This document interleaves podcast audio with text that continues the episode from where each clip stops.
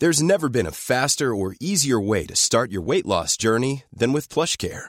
PlushCare accepts most insurance plans and gives you online access to board-certified physicians who can prescribe FDA-approved weight loss medications like Wigovi and Zepbound for those who qualify. Take charge of your health and speak with a board-certified physician about a weight loss plan that's right for you.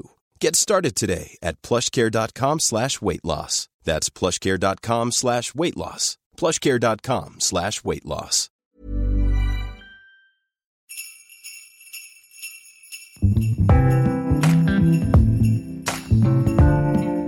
Hola les gars, j'espère que vous allez bien. On se retrouve pour la quatorzième fois ce mois-ci.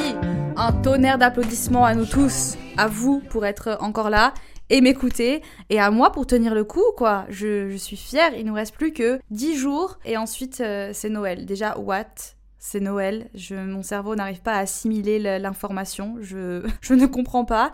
Et ensuite, c'est une nouvelle année, enfin c'est le nouvel an. Laissez-moi euh, process déjà cette année-là, je suis pas prête moi pour une nouvelle année. Aujourd'hui, on va parler d'un sujet que je ne me voyais pas ne pas aborder pendant ces podmas. C'était obligé parce que c'est quelque chose dont voilà, c'est un combat que j'ai mené pendant de nombreuses années et aujourd'hui, on va parler de nos potes qui s'invitent au repas de Noël sans prévenir, sans, sans rien demander en fait.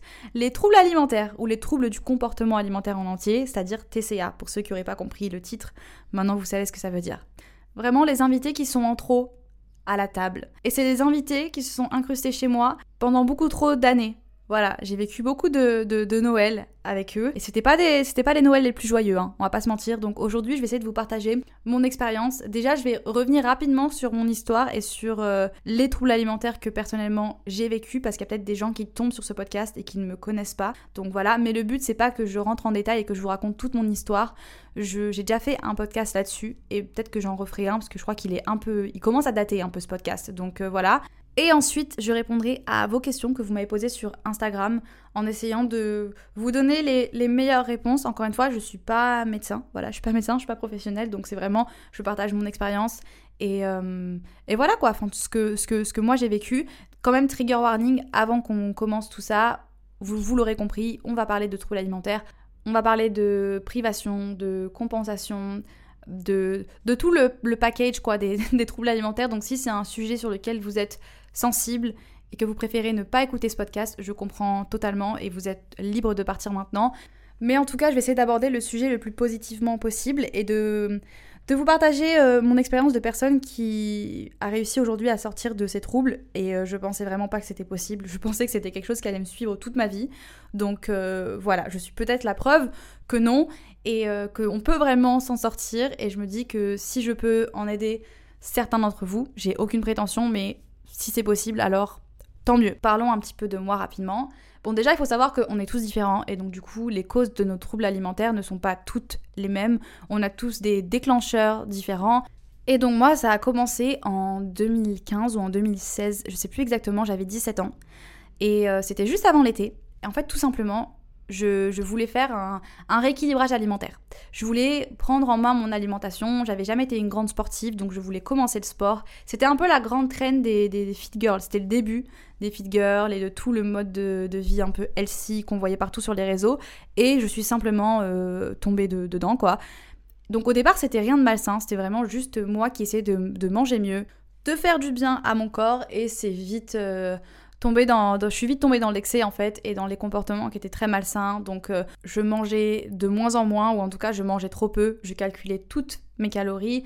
Je faisais beaucoup beaucoup trop de sport et ça devenait obsessionnel. C'est-à-dire que ce mode de vie qui à la base était censé être un mode de vie euh, sain et sans prise de tête et juste euh, me faire du bien, c'était devenu le centre de ma vie. Je pensais à rien d'autre que à mes repas et à, à, mes séances de sport et à ce que je voyais dans le miroir. Voilà, je me pesais tous les matins, c'était vraiment devenu euh, ma vie entière, quoi. Et du coup, j'ai commencé à m'isoler parce que je me sentais plus à ma place en fait dans mon groupe d'amis parce qu'on partageait plus la même, euh, on n'avait plus les mêmes priorités, disons.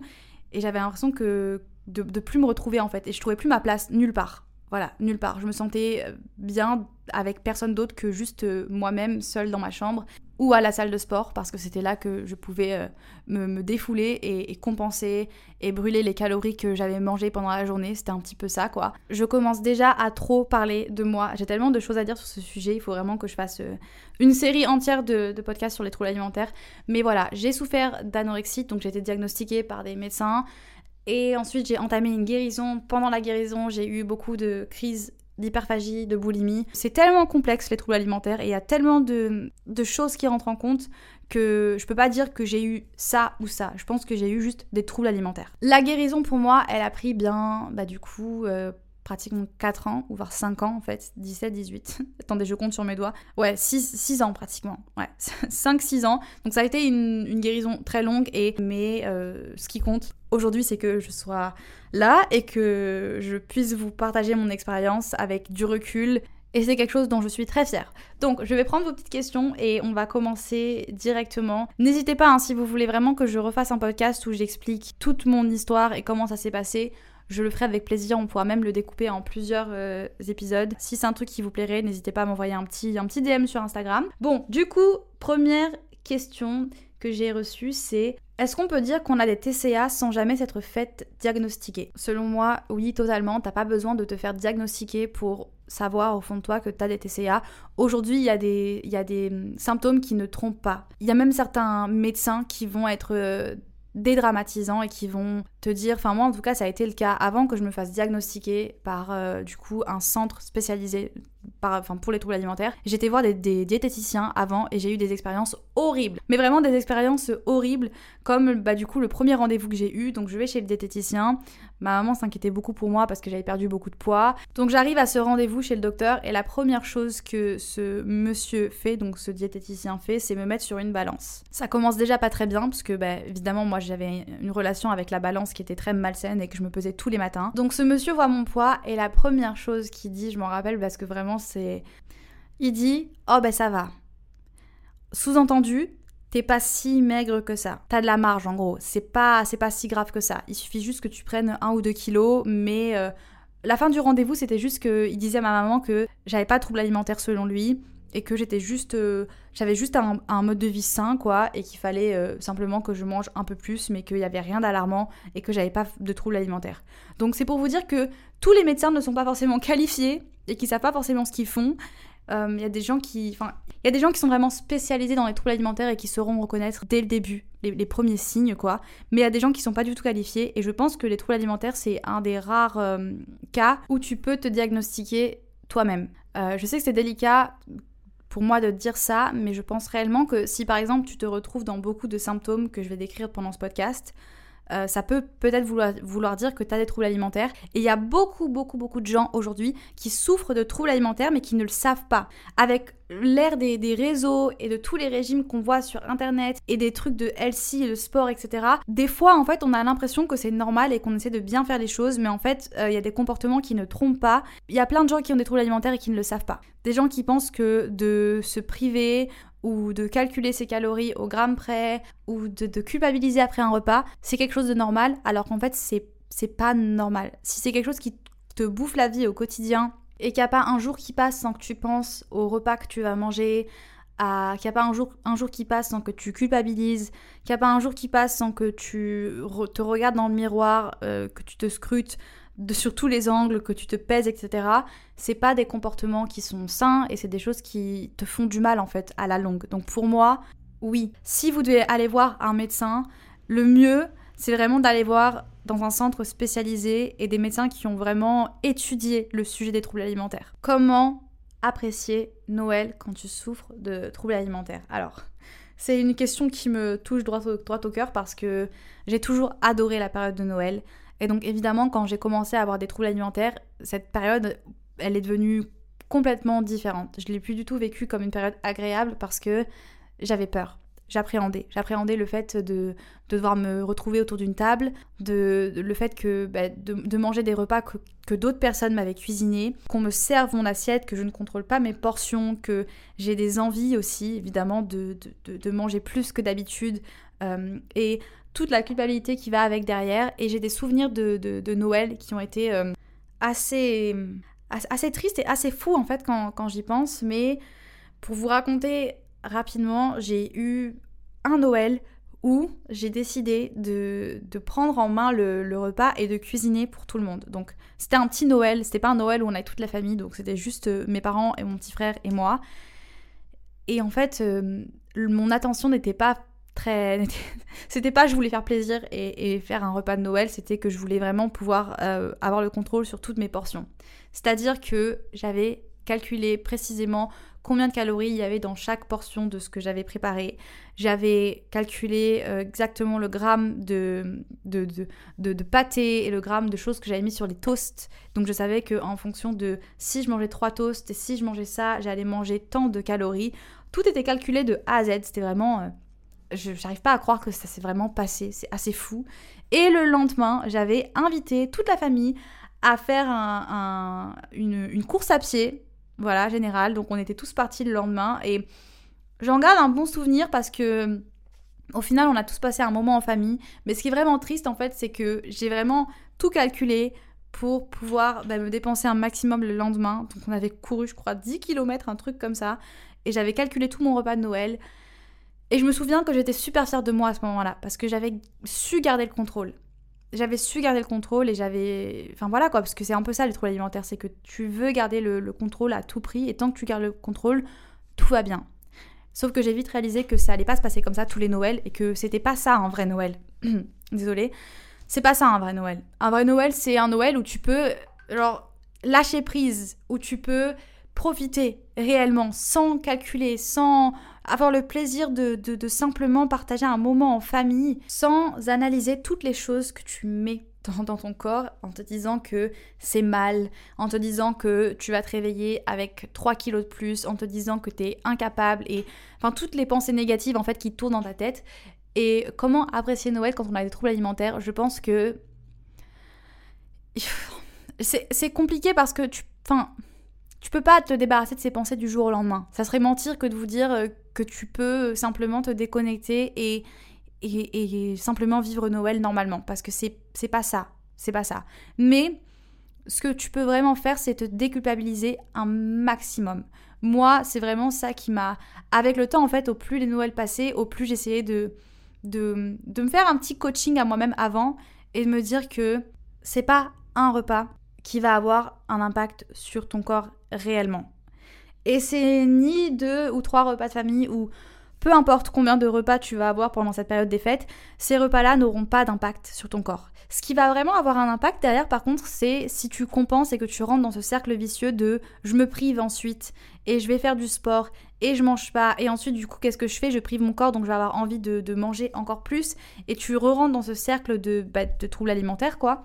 Donc de juste te détendre et te dire ok, ce soir, je vais essayer de laisser tout ça de côté et de réellement profiter en famille et de, et de, simplement enfin, me laisser ces petites voix derrière. Et je sais que c'est compliqué, mais de plus te concentrer sur le moment que tu, vis et, sur le partage.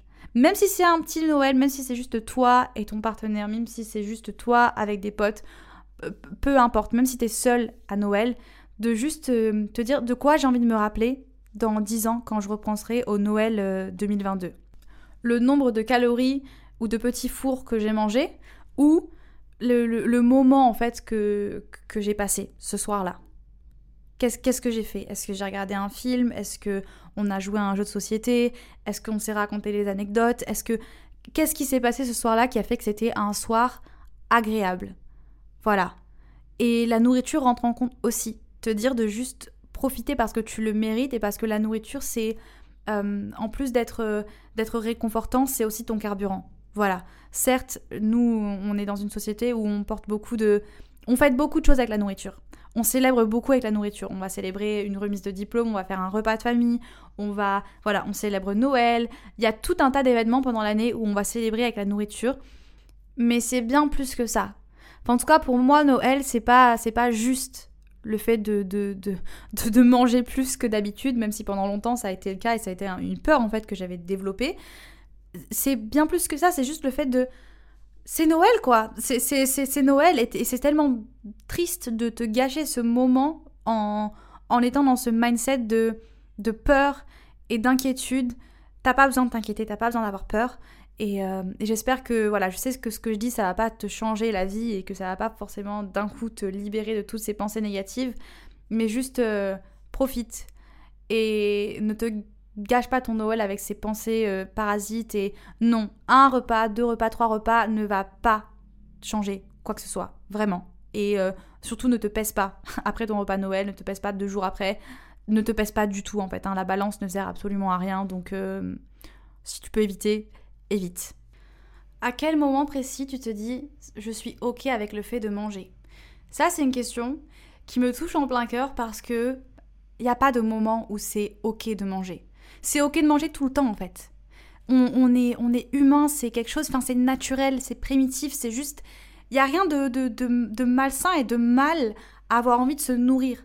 À avoir envie de se nourrir par, par simple plaisir, par simple gourmandise, par réelle faim, peu importe, si tu as envie de manger, tu as le droit de manger. Et c'est le moment où j'ai réellement compris ça et que j'ai réussi à, lâcher prise sur ça et que j'ai arrêté de, de voir tous les aliments comme des, des, mesures de, calories. Et j'avais un peu du mal à faire la différence entre... Pour, pour moi, manger, c'était directement synonyme d'échec parce que j'avais l'impression que je, que je m'empiffrais. Ou en tout cas, dès que je mangeais un peu plus que ce que je m'étais autorisé à manger, pour moi, c'était un échec. J'avais l'impression que j'arrivais pas à me contrôler, j'avais l'impression que je faisais quelque chose de mal, que je faisais quelque chose de mal pour mon corps, alors qu'en fait non. Tout ce que je faisais de mal, c'était justement toutes ces pensées négatives qui me faisaient culpabiliser, qui me faisaient stresser et qui me, qui me pourrissaient de l'intérieur en fait, tout simplement. Et je, je vous jure que quand, quand j'ai commencé à simplement me dire mais je Enfin, c'est ok de, manger à n'importe quel moment de la journée quand j'en ai envie. Ça a pris du temps. Je vais pas dire que c'est arrivé du jour au lendemain et que je me suis dit ça et puis d'un coup, pouf, mes troubles alimentaires ont disparu. Non. Mais quand je me vois aujourd'hui, j'ai vraiment l'impression d'avoir réappris à mon corps le, fait qu'il n'y a rien de plus normal que de manger. Et du coup, c'est plus un truc euh, auquel je pense constamment.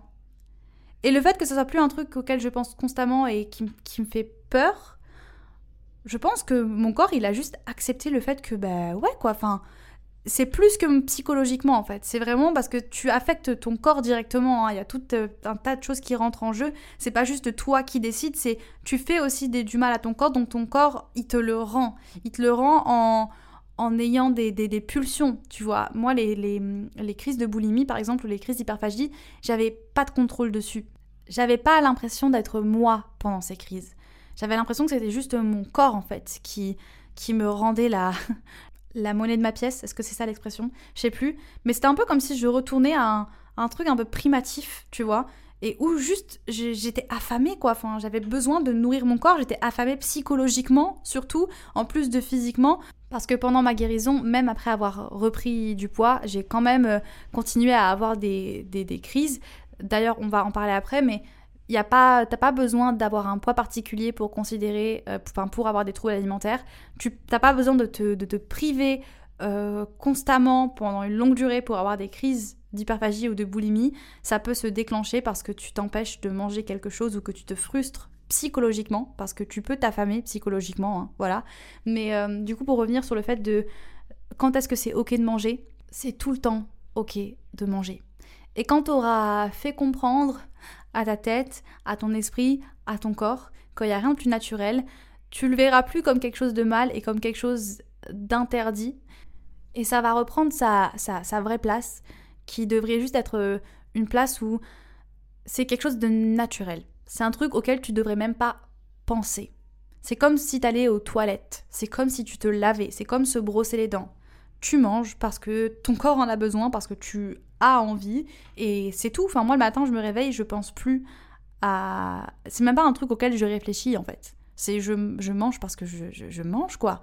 Et ça, c'est un truc quand on souffre de troubles alimentaires qu'on oublie totalement. Parce que tout devient calculé, parce que tout devient une, une, valeur, tout devient des, des, calories et ça devient euh, un acte négatif quoi. Alors que de base, euh, bah, on vit parce qu'on mange. voilà. Ok, Corps guéri, mais dans la tête, ça n'évolue pas et je ne sais pas comment faire. On ne peut pas dire que qu'un corps est guéri quand on parle de troubles alimentaires. Il n'y a pas de truc de oui, euh, j'ai pris assez de poids, mon corps est guéri. Ça, pour moi, c'est une façon très incorrecte de définir si oui ou non tu es guéri. Et il y a beaucoup de, malheureusement, encore euh, aujourd'hui, dans des centres spécialisés de troubles alimentaires et dans des hôpitaux, qui se basent sur le poids d'une personne. En tout cas, moi, c'est ce qui m'est arrivé quand, euh, du coup, j'étais hospitalisée de jour et que j'allais à l'hôpital toutes les semaines. On me faisait me peser. Et à partir de, du moment où j'ai atteint le poids qui selon les médecins était le poids de sécurité en fait et le poids que je devais faire, ben, j'ai commencé à être lâchée. J'ai commencé, euh, les médecins ont commencé à dire à mes parents que j'allais mieux, que j'étais sur la bonne voie et qu'il fallait que je continue comme ça et que j'avais plus besoin de venir euh, à l'hôpital aussi régulièrement jusqu'à ne plus venir du tout. Alors que c'est justement le moment qui est le plus dur à vivre pour une personne qui souffre de troubles alimentaires, le moment de la guérison et le moment de la, de la, de la prise de poids tout simplement, et que c'est tout l'inverse en fait. C'est tout l'inverse. Et c'est tellement, tellement triste de d'évaluer de, la, la, guérison d'une personne sur son, sur son poids parce que ça n'a aucune valeur.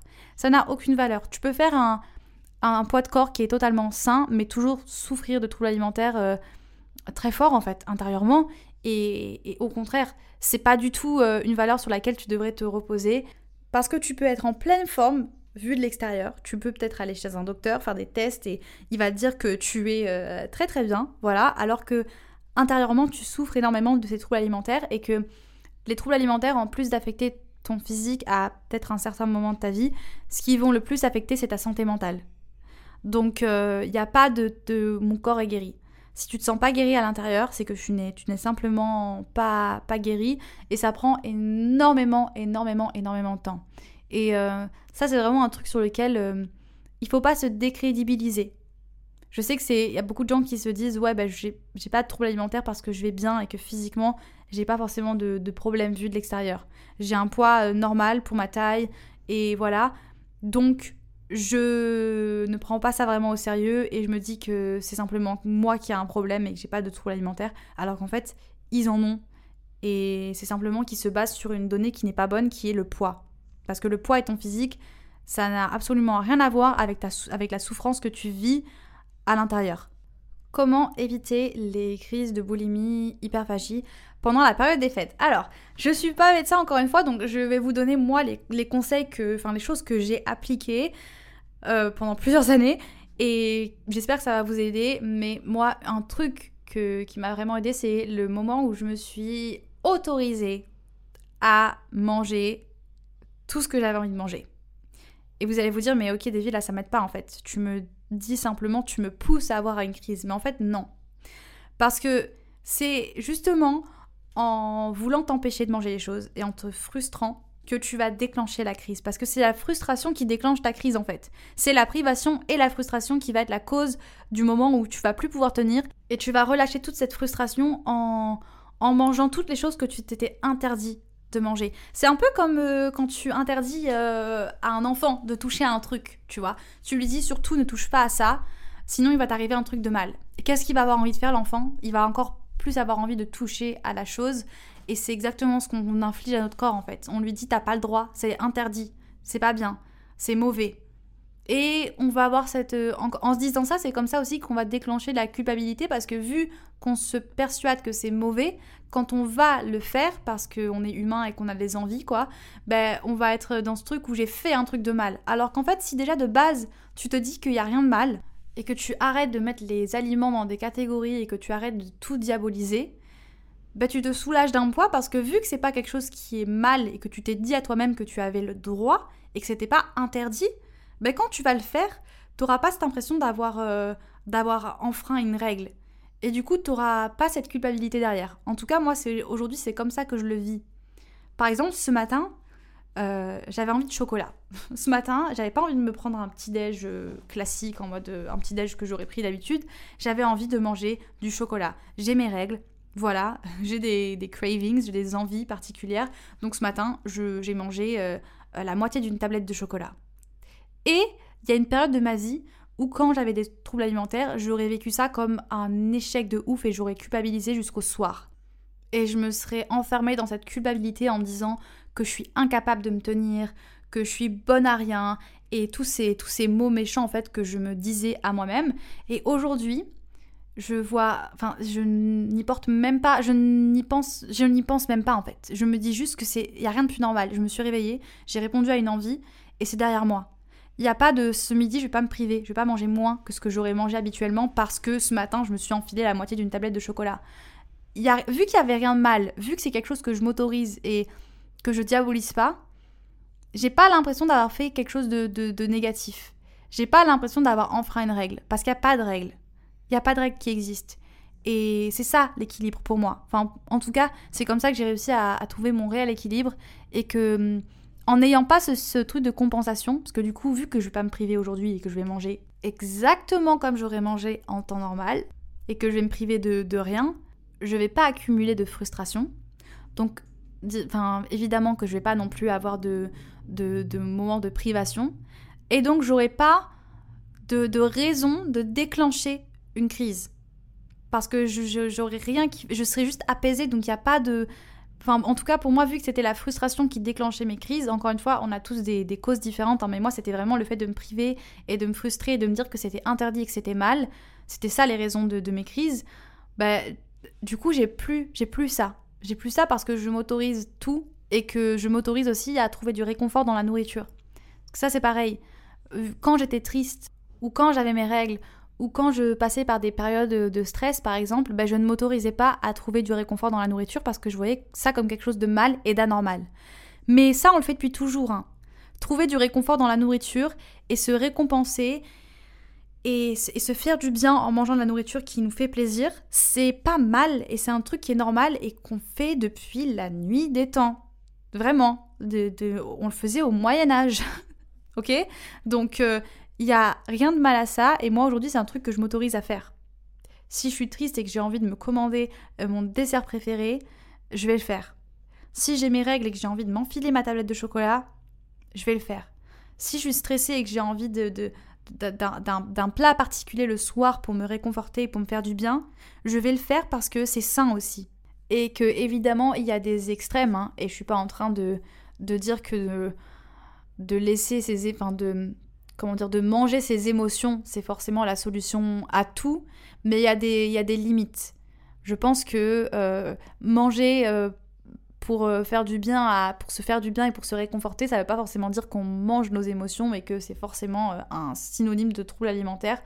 Loin de là. Donc j'espère que j'aurai expliqué ça assez bien et que c'est pas assez trop flou. Mais mon conseil principal pour ne pas avoir de crise de, de boulimie ou d'hyperphagie pendant les fêtes, c'est justement d'arrêter de tout diaboliser, de s'autoriser les choses, de ne pas compenser en se privant. Ne te prive pas euh, parce que tu vas avoir un repas de Noël le, soir ou le lendemain ou voilà ne te dis pas je vais moins manger parce que je sais que je vais manger plus pendant ce repas parce que du coup euh, tu, prépares déjà ton corps à, avoir une crise parce que déjà tu l'affames et en plus euh, tu, tu, commences déjà à appréhender donc tu vas accumuler du stress et encore moins après le repas. Une fois que ce repas est passé, tu reprends ta vie normalement et tu manges comme tu aurais mangé normalement, à ta faim. Et il n'y a pas de je me prive ou quoi parce que c'est encore une fois comme ça que tu vas euh, déclencher une, crise après. Alors, il y a tellement de questions super intéressantes, je pense que je vais faire une partie 2 parce qu'il y a vraiment trop, trop, trop, trop, trop de questions importantes et j'ai pas envie de, de, passer à côté, mais euh, là j'ai une question, du coup on va finir avec ça. Comment remballer les remarques physiques alimentaires de tes proches, de tes amis et des gens euh, qui seront autour de la table? Et ça, c'est un truc dont j'ai parlé vite fait dans le podcast On ne choisit pas sa famille. Mais c'est hyper important de. Bon, alors déjà, je comprends que t'es pas forcément envie d'en parler à tous les membres de ta famille. Et c'est même un sujet qui est compliqué à aborder. Moi, je sais que bah, j'ai pas vraiment eu le choix parce que j'étais mineure et que quand j'étais diagnostiquée, mes parents étaient là. Mais c'était très compliqué pour moi d'en parler à la maison avec mes parents parce que ça me mettait mal à l'aise en fait. Ça me mettait mal à l'aise, c'était un truc que, je voulais garder pour moi. Mais si tu peux mettre au courant, si tu fais confiance à une personne et que tu sens que, c'est une personne à, qui tu peux te, te confier, fais-le parce que ça te libère d'un poids. En tout cas, moi je sais que le fait de, de me livrer à ma maman, sur le sujet. Ça m'a vraiment fait du bien. Je me sentais euh, accompagnée, je me sentais euh, comprise et je savais qu'elle me. Voilà, qu'elle savait quoi. Je me sentais moins seule. Mais t'es pas obligé de le dire à tout le monde. Par contre, euh, troubles alimentaires ou non, les remarques sur le physique et les remarques sur l'assiette et les remarques, euh, tout ça, c'est pour moi inacceptable. Euh, que ça soit adressé à une personne qui a des troubles alimentaires ou pas, c'est pas des choses qui sont, c'est pas des choses qui se font en fait. Et t'as le droit de dire à ton oncle Gilbert, arrête de faire des commentaires sur le physique de tout le monde. Si les femmes autour de cette table ont envie de se resservir trois fois et de manger plus qu'un homme, elles ont le droit. Il y a pas, en fait je sais pas à partir de quel moment euh, on s'est dit que c'était ok de faire des réflexions sur la perte de poids de quelqu'un, sur la prise de poids de quelqu'un, sur la façon dont la personne va manger. Je trouve ça hyper malsain. Genre euh, moi ça c'est un truc que je n'accepte plus et que je ne tolère plus, que ce soit des potes, que ce soit peu importe, je t'invite à prendre la parole et à prendre la défense de, de quelqu'un. Si tu vois par exemple quelqu'un faire une réflexion à une autre personne de ta famille et que tu l'entends, n'hésite pas à te mettre au milieu et à dire les choses et à, rassurer la personne qui vient de recevoir le commentaire et à dire gentiment à la personne qui vient de faire ce commentaire que c'est déplacé de sa part. Et je sais que c'est délicat quand c'est la famille parce que tu veux pas blesser et tu veux pas euh, bah, créer des tensions ou quoi, mais c'est fatigant. C'est fatigant et il n'y a rien de, plus normal que, que d'avoir. De, mettre des barrières et de savoir ce que tu veux accepter ou non. Et euh, on sait jamais ce que traverse une personne. Et donc c'est hyper délicat et c'est hyper déplacé de faire des commentaires à ce sujet. Encore plus quand, enfin voilà, quoi, quand ça vient d'un ami, quand ça vient d'un proche, enfin, exprimez-vous exprimez-vous. Aujourd'hui, quand quelqu'un me fait un commentaire, et même quand on me fait un commentaire et qu'on me dit Oh, ça te va bien, t'as perdu du poids, parce que voilà, oui, cette année, j'ai eu un changement physique et j'ai perdu un peu de poids sans le vouloir. C'était vraiment pas voulu, c'est juste que j'ai fait moins de sport, c'est juste que j'ai été plus occupée au quotidien, j'ai... Enfin bref, j'ai perdu du poids naturellement. Et plusieurs fois, ça m'est arrivé de faire face, surtout cet été, à des personnes, des membres de ma famille ou des amis, qui me font des compliments du genre euh, Ah, euh, t'as l'air en forme, t'as perdu du poids, ça te va bien?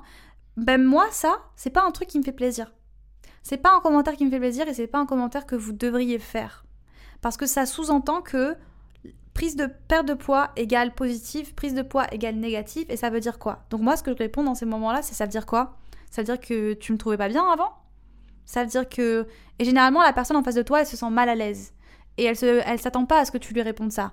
Donc elle te dit, elle, elle perd ses moyens et elle te dit, bah non, mais c'est pas ce que j'ai dit. Et c'est à ce moment-là que tu peux expliquer que c'est gentil de faire des compliments. Et je dis pas qu'il faut arrêter de faire des compliments aux gens, au contraire. Mais si on pouvait éviter de d'appuyer ces compliments sur justement le, le, le, poids et sur le fait d'avoir pris ou d'avoir perdu du poids, parce que c'est pas forcément des choses qui sont volontaires. Tu sais pas ce qu'elle traverse la personne. Peut-être qu'elle a vécu là une dépression qui l'a minée pendant des mois et des mois et qu'elle a perdu du poids à cause de ça. Tu vois? Euh, Peut-être que on sait pas, on sait pas ce que vivent les gens et du coup c'est hyper délicat et c'est hyper déplacé de faire des commentaires sur le poids de la personne, que ce soit en positif ou en négatif. On dit pas à quelqu'un ta meilleure mine parce que t'as perdu du poids ou ta meilleure mine parce que t'as pris du poids ou que non. Tu peux lui dire simplement tu rayonnes en ce moment pas la peine d'ajouter quelque chose. Tu peux t'arrêter là. Tu peux simplement dire je, je te vois, j'ai l'impression que tu es heureuse et tu es très belle. Voilà, c'est gentil, ça reste un compliment. Et par pitié, ne, faites plus les, trucs de Ah bah dis donc, euh, on a bien mangé cette année, hein. Ça, c'est au bûcher, brûlez-les, ces gens-là. Excusez-moi, je suis méchante, mais ça, ça fait tellement mal. On se rend pas compte, mais ça, ça peut vraiment, vraiment faire mal à une personne moi, euh, on m'a déjà fait ces réflexions-là pendant que j'étais dans ma guérison des troubles alimentaires. Et c'est des, petits commentaires qui, qui, peuvent te renvoyer à la case zéro. Quand quelqu'un te fait remarquer que tu as pris du poids, que ça soit en positif ou en négatif, ça, ça fait mal. Donc voilà, arrêtez tous les commentaires sur la prise ou la perte de poids et vous, quand vous les recevez, n'hésitez pas à le dire que ça vous met mal à l'aise. Parce que si tout le monde se tait et qu'on continue à faire comme si c'était normal, il n'y aura pas d'évolution et c'est bien de. C'est important même de le dire. Bon, je pense qu'on a assez parlé pour aujourd'hui. Je vous promets que je vous ferai un deuxième épisode sur ça parce qu'il y a trop de choses à dire. Et peut-être dans les podmas ou peut-être pas. Sûrement dans les podmas. Peut-être d'ici une semaine, je referai un épisode sur ça. Mais en tout cas, je vous souhaite. Euh, de très très bonnes fêtes et plein de courage pour toutes les personnes qui souffrent de troubles alimentaires et qui les traversent en ce moment. Je sais à quel point c'est dur, je sais à quel point c'est long. Je sais à quel point on a l'impression qu'on n'en sortira jamais, mais promis, promis, promis, promis, c'est avec des petits efforts tous les jours comme ça que qu'on s'en sort et Parfois, on a l'impression de rechuter et c'est normal, c'est un peu les montagnes russes, la guérison. Donc ne perdez pas espoir, célébrez toutes les petites victoires, les moments où vous avez réussi à, profiter, à ne plus penser à tout ça et euh, vraiment, enfin, soyez votre propre supporter et restez fiers de vous. Les petites rechutes comparées à tous les progrès que vous faites sans même vous en rendre compte, je vous assure que c'est rien du tout. Je me suis même pas rendu compte de, des progrès que des progrès de fou que je faisais au fil des années. Et c'est seulement le jour où je, me suis sentie bien et où, j'ai, où je me suis sentie libérée que je me suis rendu compte que tout ce que j'avais fait, ça avait marché. Et je peux comprendre que pendant la guérison, on a l'impression que ça sert à rien, on a l'impression de ne pas avancer, alors que réellement, on avance. Je vous laisse sur ces belles paroles et on se revoit demain. Je vous fais des bisous